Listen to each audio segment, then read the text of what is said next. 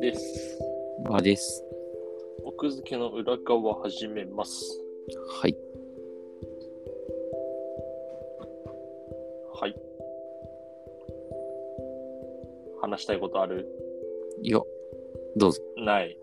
わかりました。3連休でさ、うんあの、ボードゲーム僕ちょっとしたのよ。おお。まあ趣味の一つである。うんでそれで、なんかね、またね、一つ思ったことがあって、うん。ボードゲームの、その、面白さというか、うんその、ボードゲームを構成する要素の一つに、その、ゲーム自体のシステムがあるうんって。前話ちょっとしたけど、で、なんかその、面白さは、そのシステムによる面白さがまずあるんだけれど、うん。例えばだからその陣取りの駆け引きの面白さとか、うん。なんかその手札を順番に出していくときのその相手のなんかその手札のその強さの度合いによってどう出していくかとか。のそのシステムによる面白さがまずあると。うん。でそれと同時にその対戦相手の他のプレイヤーとのなんか絡み？うん。そのインタラクションの部分、うんこのプレイヤーがこうこう出しているってことはこのプレイヤーはこう考えてるから僕はこう考えるとかこう応対しようとかうん。うん。相手はなんかこのカードを出してきたってことはこれを狙ってそうだなみたいなうん。その相手対相手のやりとりうん。の面白さ。うんだからこの2つがおもろいんやなって思って。うんってなった時に、こう、あるゲームをやった時、そのゲームが、の面白さが、の割合をどうやどうにかして測れないかなって思って。うん。つまり、あるゲームやった時に、このゲームの面白さを100とした時、システムの度合いはそのうちの70くらいで、うん。残りの30の面白さはインタラクションによるものみたいな。うん。なんかそういうの分類してったら面白そうだなと思って。うん。なるほどね。うん。で、どうやって分類していくかとうんいうことを考えていたんだけど、うん。どうやる？切り離せないと思うけどね、その前半の言ってたゲームシステムっていうところとインタラクティブっていうのはさ、そのすごい密接じゃない？そのゲームシステムだからインタラクティブが発生するっていうさ。そう、密接なんだけど、うん。その、密接なんだけど、うんあの、なんていうのかな、どの程度、どっちの要素が多いみたいなのって、あると思うんだよね。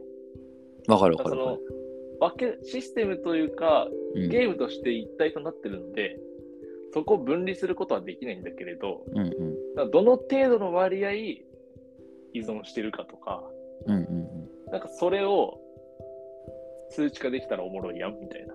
うん。まあ確かに。それすごくわかる。なんかその、自分の考えで進められるゲームと、うん、相手が言ってやることで全然考えが変わっちゃうさ。うんうん、ボードゲームっそれもある。すごい違うよね。なんかその、その、そこの面白さっていうか、関わり具合みたいなの全然違う。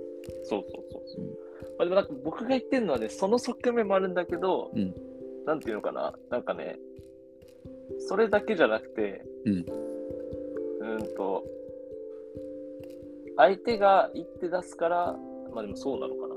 まあそうか、小川君の言うことは合ってるわ。で、僕が、こう、結論として、うん思い立った、その割合計算方法は、そのゲーム、コンピートやっても楽しいかどうかっていう。うんうんあるゲームを友達とやった後に、うんこのゲームが対 CP で、自分と残りなんかさ2、3人の CPU と戦って、うん楽しいかどうか、熱中できるかどうか、何回もやりたいかどうかみたいな。なるほどね。それで、ああ、それはそれはあるかもね、そうい。そうそうそう。それで楽しければ、対 CPU でも楽しい場合は、うんもうシステム面白さがかなり高いと。うんうん別にその誰とやるとか関係ないから人じゃなくてもいいっていう意味で。で、コンピューターとやっても虚しいとか、あんま面白くないとか、すぐ飽きるとか。うんうんだと、インタラクションのに依存する割合の方がだいぶ高いのかなみたいな。うんうんこれってトリビアになりませんか？でもそれ面白いね。その判定基準はそこにす、確かにそれは絶対あると思でしょ？う。うん、少なからず。これが僕がこの3連休に得た悟り。うんうんうん。そう。なんだけど、うん。なんだけど、その、それを思い至った後に、うん。あの友達にこれを喋ったら、うん。それは本当にそうかみたいな話になり、うんうん。将棋はじゃあどうなるんだってなって、うん。将棋って確かに人とやってもおもろいけど、コンピューターとやってもまあ普通に面白いなって思って。うんうんうん。ってことは、将棋マジで半々なゲームなんじゃないかみたいな。一いや、旦だっと、そうね。いや、だから、個人的には今聞いてて思ったのは、その、うん別に、0か100かでの指標なんじゃなくて、その指標っていうのは。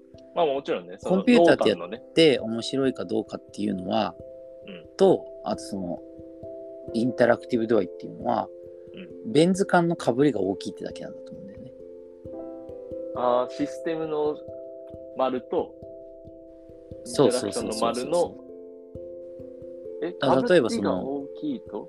遊戯王カード、今さっき将棋って言っててなるほどなと思ったけど、俺、遊戯王カードで想像したんだけどさ、遊戯王ね。うん遊戯王カード。ド、遊戯王、別にデューマだっていいんだけど、ガッシュベルカードでもアイシールドカードでもいいんだけどさ、うんあの辺はさ、その、完全にこう、めちゃくちゃインタラクティブっていうかさ、の極みみたいな、カードゲームってそうじゃん、1対1の。うんうんうんうん。だけどねうん、だけど別に CPU とやっても楽しいかったりもするじゃん。うんうんうんっていうのを考えたときに、その、ゼロ、濃淡で50、50だから面白いっていうよりは、なんかそれはその別に、すごくインタラクティブで、めちゃくちゃ相手の動きとか重要なんだけど、システム自体が面白いっていうものもまたあるのかなっていう。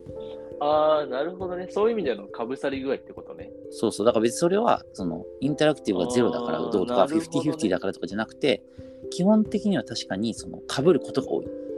C、CPU とやって面白いゲームは、インタラクティブ度が少ないっていううん。傾向はあると思うんだよね。なんか要は、そのベン図の被りの部分が、被ってる。っていうところはあると思うんだけど、その被ってない部分ももちろんあるっていう。あじゃあゲームのメカニクスのなんうんかシステムの部分とインタラクティブの部分のなんか分離、分離可能度合い的な感じかな。そうそう、そこはだからその、別にその、そうか。一体化してないと思うんだよね。システムうんの面白さなるほどね。そっちだったね。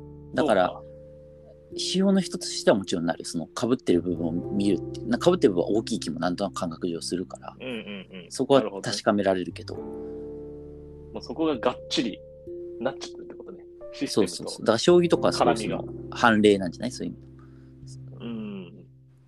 将棋はなんかね、そうなんだよね。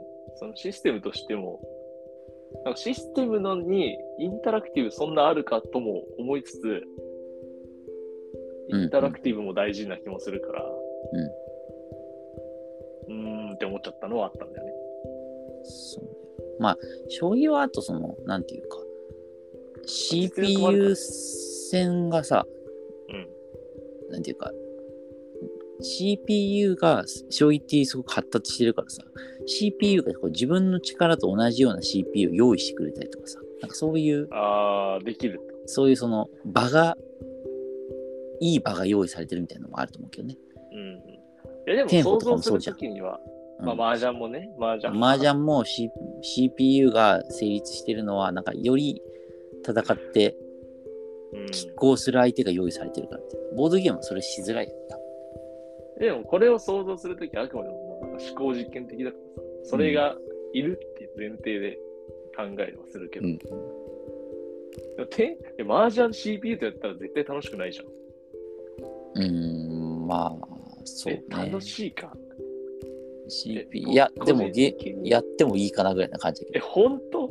うん、だってテーモとか個人的にやってる感じはなんかその CPU とそんな変わらんよ。別にどういう人かわかんないし。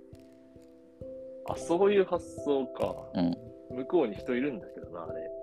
いや向こうに人いるんだけど、いるんだけど。うん。いや、えいやだからいない場合はさ、いないと仮定してるだから。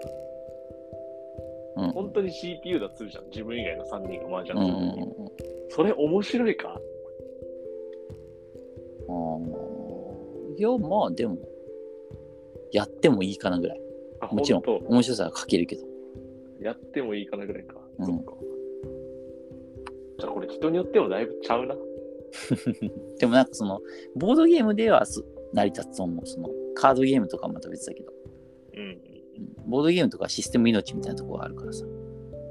なるほど。っていうことを3連休になるほど。考えました。